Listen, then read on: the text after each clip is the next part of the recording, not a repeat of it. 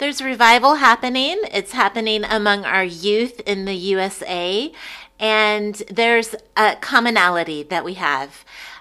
These are places where there isn't one person that is leading it. And there's humility.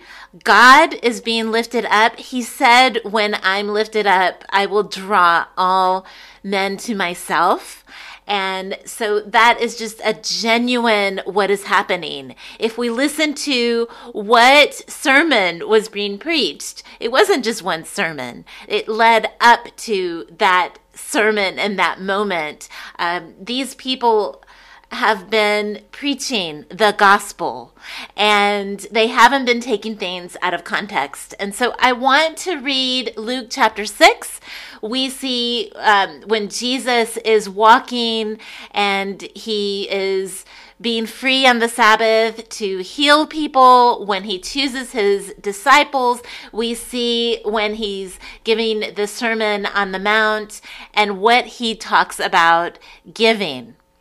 Now, this is taken out of context, and I don't know if I want to face Jesus and say, yeah, I took it completely out of context, and it just fit in our culture of the day. Don't you get it, Jesus? In the 21st century, this is how we lived, and it was different than back in your day. And I want to say, sure, there's cultural considerations here. We talk about the Sabbath day because there was, it was Jewish, and that's the time that he was there, and he was rabbi to them, and the leaders were in the synagogue.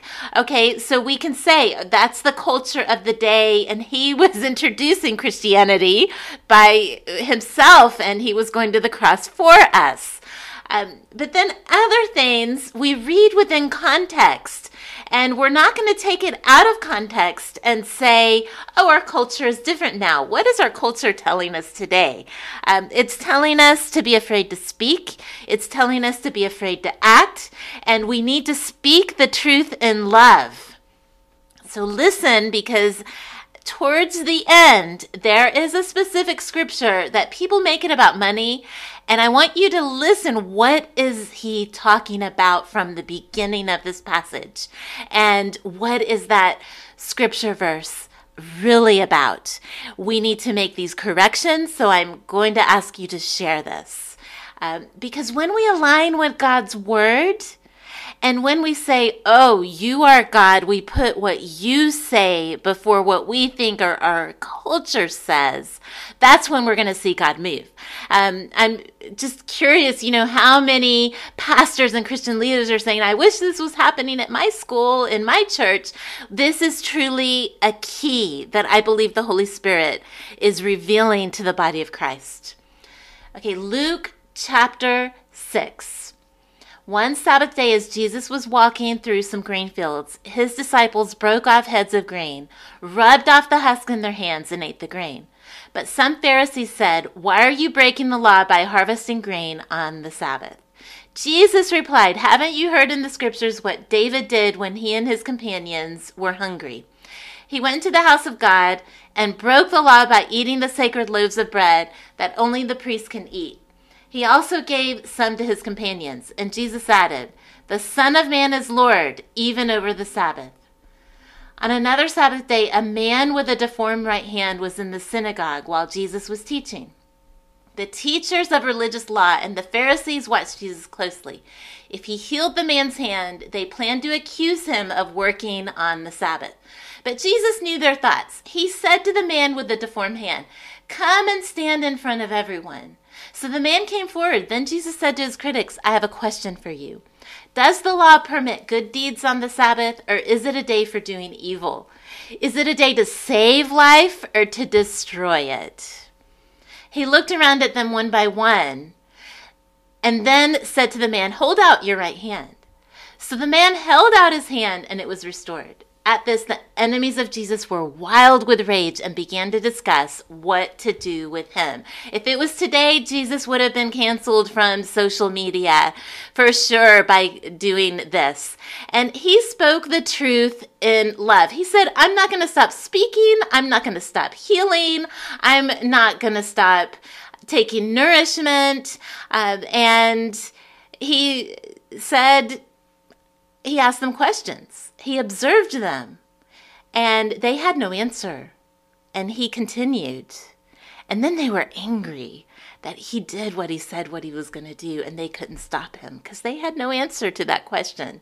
And so in those moments, we need to pause and listen to the Holy Spirit, listen to the Word of God, and say, what does the Word of God say about this? Holy Spirit, is there something? And if we're filled with the Word of God, the Holy Spirit will bring the Word of God to remembrance in the moment, and He will give us the words to say. We speak them succinctly in love. The truth of the Word of God, that is the truth. And that is what we speak with humility. And that's what we're seeing happen in the Asbury revival. They're speaking the truth in love. They're preaching holiness. And they're saying you can't live in God's love and holy without Him and without Him consuming you. And so God is pouring out His love and saying, here I am, and I will consume you if you let me. I'm here. I want to fill you. Jesus chooses the 12 apostles. We continue reading Luke 6, verse 12. One day soon afterward, Jesus went up on a mountain to pray. He prayed to God all night. What did Jesus do? He prayed. So we need to be in the spirit of prayer, devoted, us and God. At daybreak, He called together all of His disciples and chose 12 of them to be apostles. Here are their names: Simon, Andrew, James, John, Philip, Bartholomew, Matthew, Thomas, James, Simon, Judas, son of James, and Judas Iscariot, who later betrayed Him. When they came down from the mountain, the disciples stood with Jesus on a large level area surrounded by many of His followers and by the crowds. There were people from all over Judea and from Jerusalem and from as far north as the seacoast of Tyre and Sidon. They had come to hear Him and to be healed of their diseases. And those troubled by evil spirits were healed. Everyone tried to touch Him because healing power went out from Him, and He healed everyone. And so Jesus said, when He is lifted up, He will draw all men unto Him. So our role is to get out of the way. Our role is to glorify Jesus. We are part of His body. He is the head. And so we don't need to do marketing. We don't need to be spiffy. We just need to sincerely show up worshiping Him and giving Him space and freedom to speak what He is saying, to heal and to move. Then Jesus turned to His disciples and said, verse 20, God blesses you who are poor, for the kingdom of God is yours. God blesses you who are hungry now, for you will be satisfied. God blesses you who weep now, for in due time you will laugh. What blessings await when people hate you and exclude you and mock you and curse you as evil because you follow the Son of Man. When that happens, be happy. There's our key to happiness right now. Jesus said this is the key to happiness is, hey, when you are excluded and mocked and cursed because you follow me, this will cause happiness. He said, yeah, leap for joy, for a great reward awaits you in heaven. And remember, their ancestors treated the ancient prophets that same way. So I do want to say we don't need to be afraid, because if they mocked Him and hated Him and crucified Him and cursed Him and spit at Him and whipped Him, then He said, you're my disciples, and we should expect that. And so these are times where we're afraid. We're afraid of being canceled on social media, of being demonetized or deleted, or people reviling us. And what He is showing us, He wasn't afraid of that. He spoke the truth in love, and He wants us to do the same.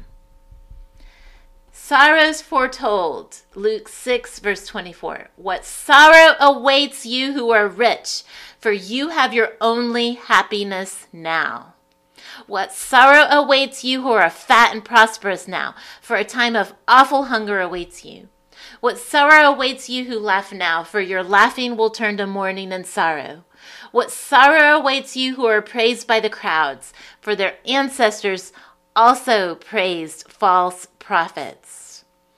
So for us who feel like, oh yeah, I have enough.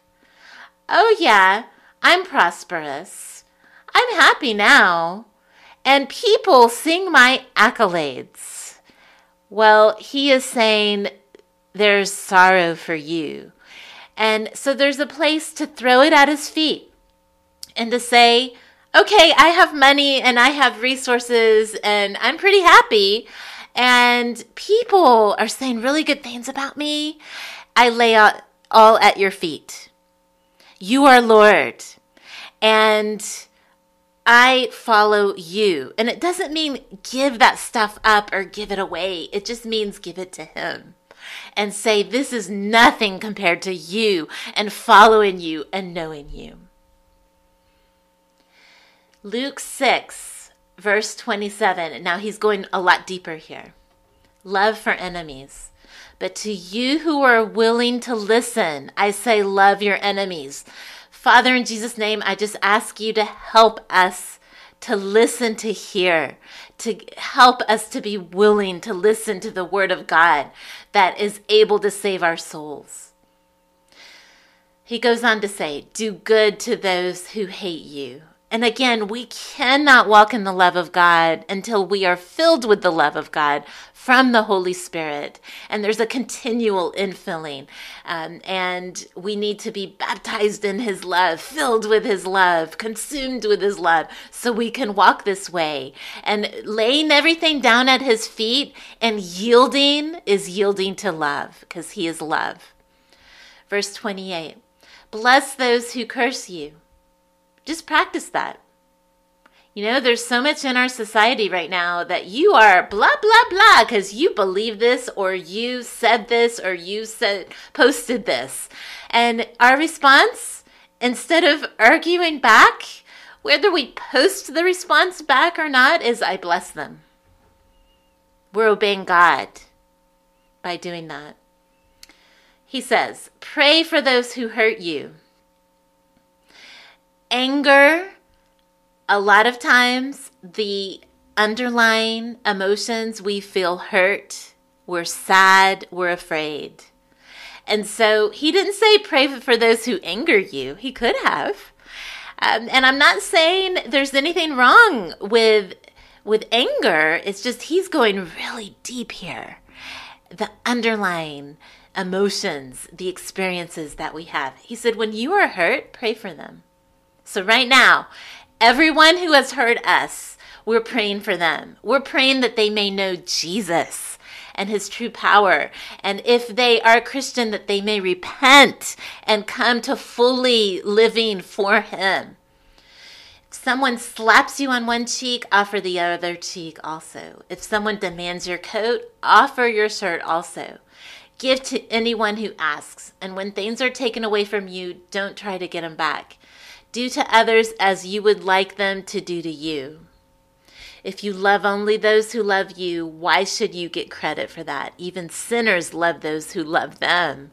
And if you do good only to those who do good to you, why should you get credit? Even sinners do that much. And if you lend money only to those who can repay you, why should you get credit? Even sinners will lend to other sinners for a full return.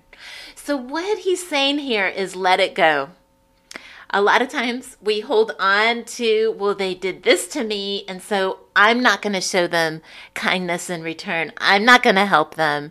If they ever think they can look to me, And what he's saying is, okay, let it go.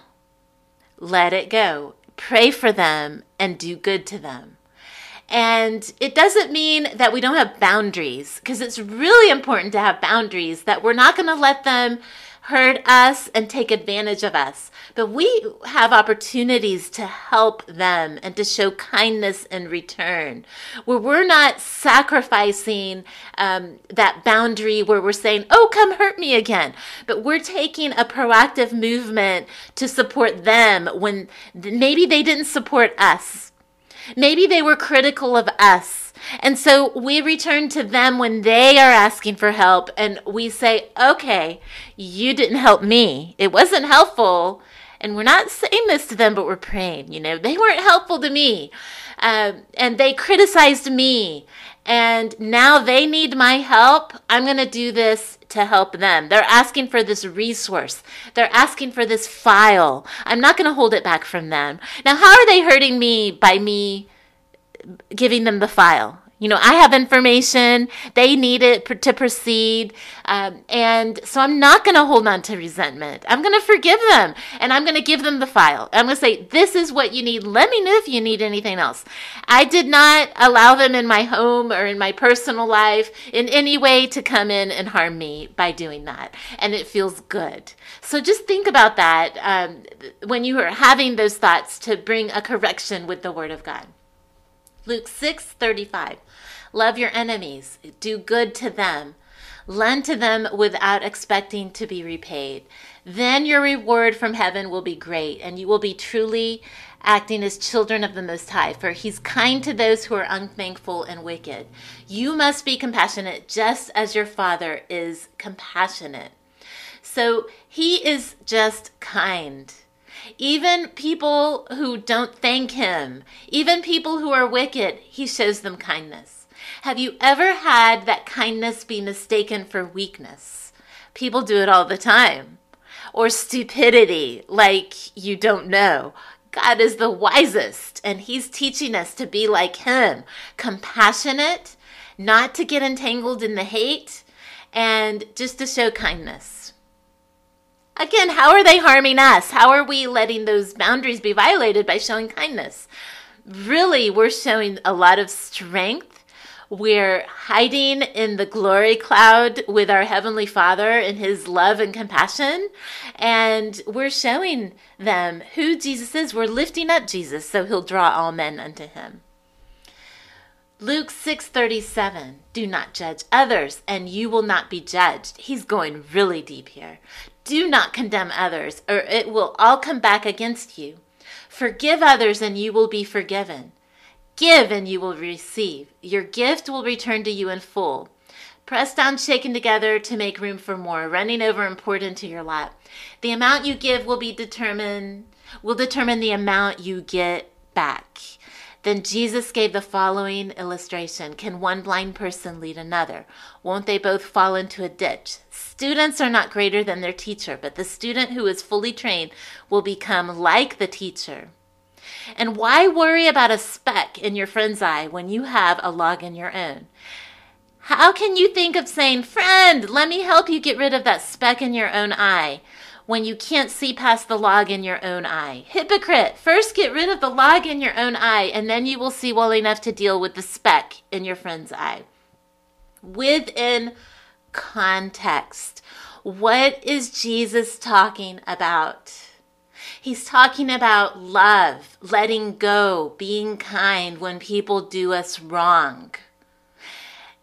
He is saying, don't judge, or else you're going to open the door to be judged. He's saying, don't condemn, because it's going to come back to you. He's saying, forgive. Within that context is Luke 6:38.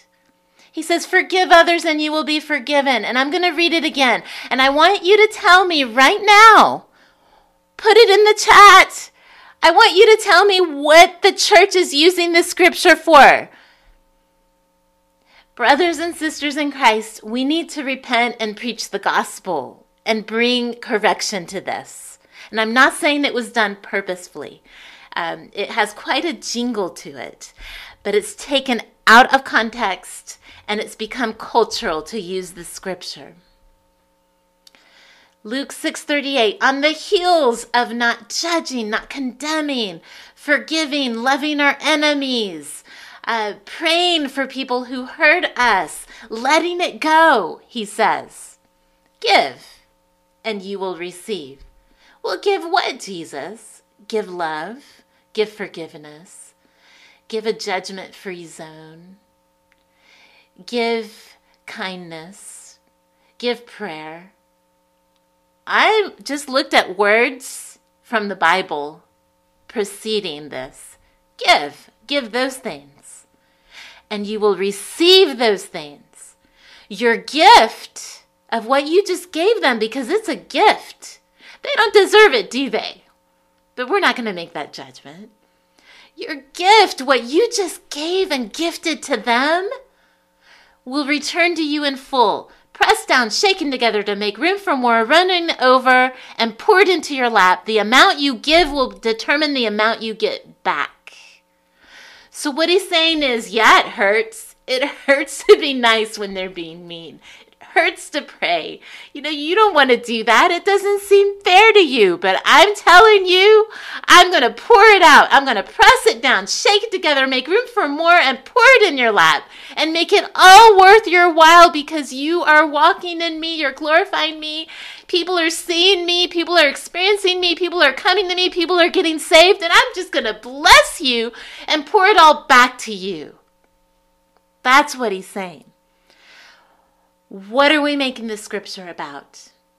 Now, if you haven't heard this be quoted, then you're good. Just learn. Hey, when I let them things go and I'm not resentful and I forgive and I pray, I'm going to be in God's love. I'm going to flow with him. And he promised me a blessing that he'll just make it up to me. Even though it's not just in the earth, he brings justice. So just know that. But if you've heard this scripture taken out and they're talking about something other than this depth, then we need to bring correction. Verse 39, what's the context? He's saying, if one person's blind, can they lead another? Won't you both fall in a ditch? And he's saying, don't judge. Don't say to people, hey, let me help you out with that. Look at yourself. I'm going to continue reading Luke 6:43. A good tree can't produce bad fruit, and a bad tree can't produce good fruit. A tree is identified by its fruit. Figs are never gathered from thorn bushes. Grapes are not picked from bramble bushes. A good person produces good things from the treasury of a good heart. Where is our treasure? The treasury is a good heart. An evil person produces evil things from the treasury of an evil heart. What you say flows from what is in your heart. My goodness, if we just preach Luke 6:43 to 45 and what that means. How do we know people? We know them by their fruit. And when we are squeezed, when we are stressed, what we're saying, our words are coming straight from our heart. And people will know the fruit. And so when we're filled with the Holy Spirit of God, with his compassion, with his love, when we're immersed in him, which is what revival is all about, it's about people experiencing who he is so we can walk in him and produce this fruit. Then we're going to be a good, healthy tree that produces good, healthy fruit. We need to work on our spiritual health.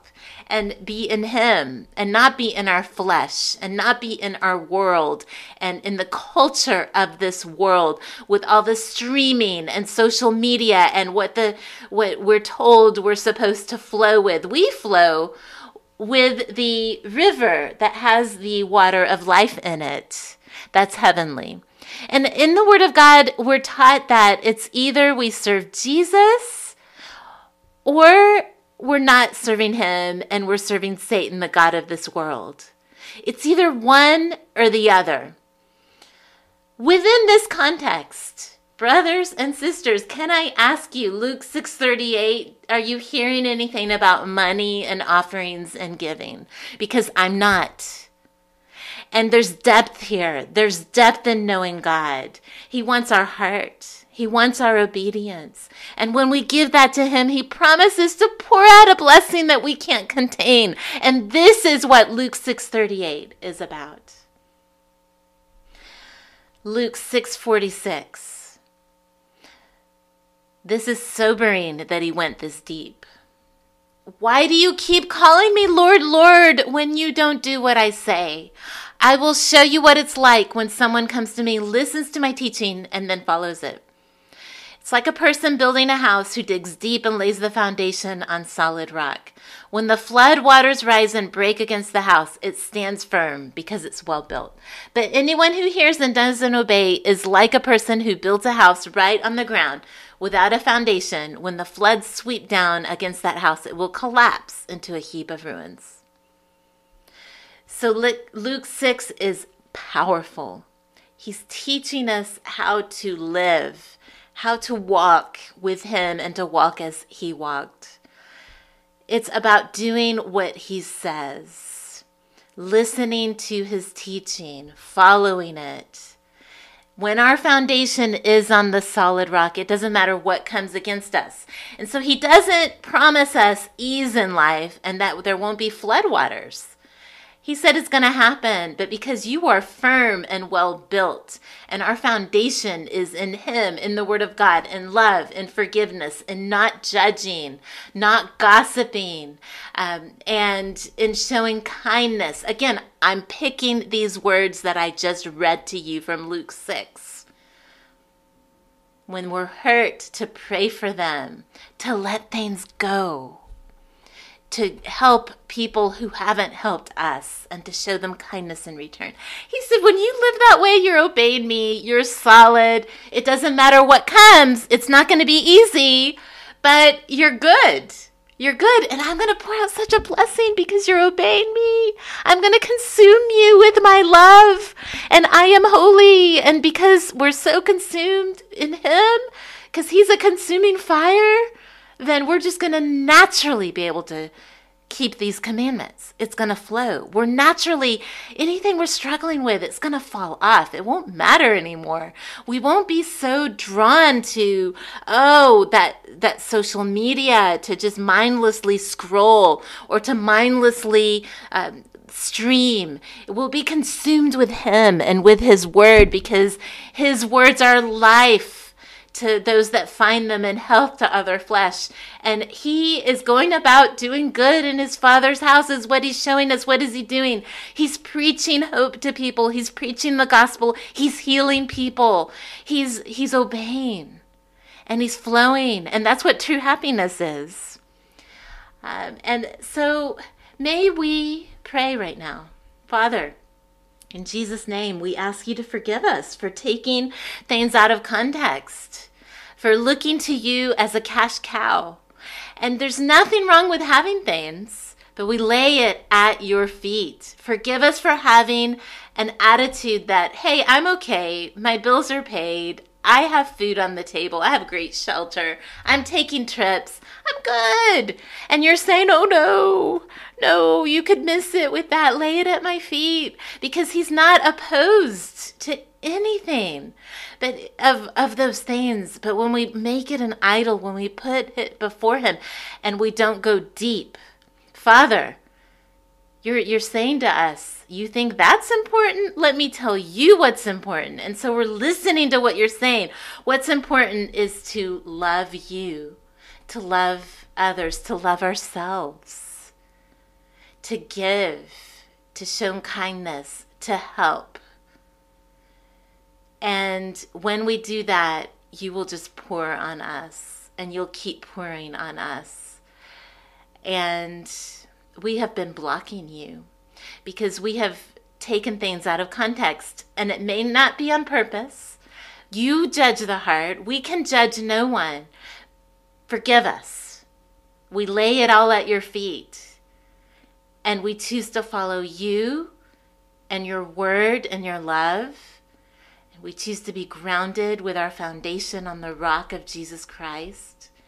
And we're not going to look at the culture of, they're gossiping in church and they're covering it up with a prayer list, but we're hearing all the secrets of what's going on in people's lives. We're not going to be drawn away from you and your love, because that's what's happening in the culture. We're going to turn from those ways. We're going to put our eyes on you. We're going to worship you, and we're going to be vessels of love. And it all begins with us and our repentance. So, Father, please forgive us. May we lay it down. May we not pick it up. Help us as we're tempted to pick it up. Help us, remind us. We consecrate ourselves to be in your word so we may remind ourselves of the way to interact with you, ourselves, and others. In Jesus' name we pray. Amen.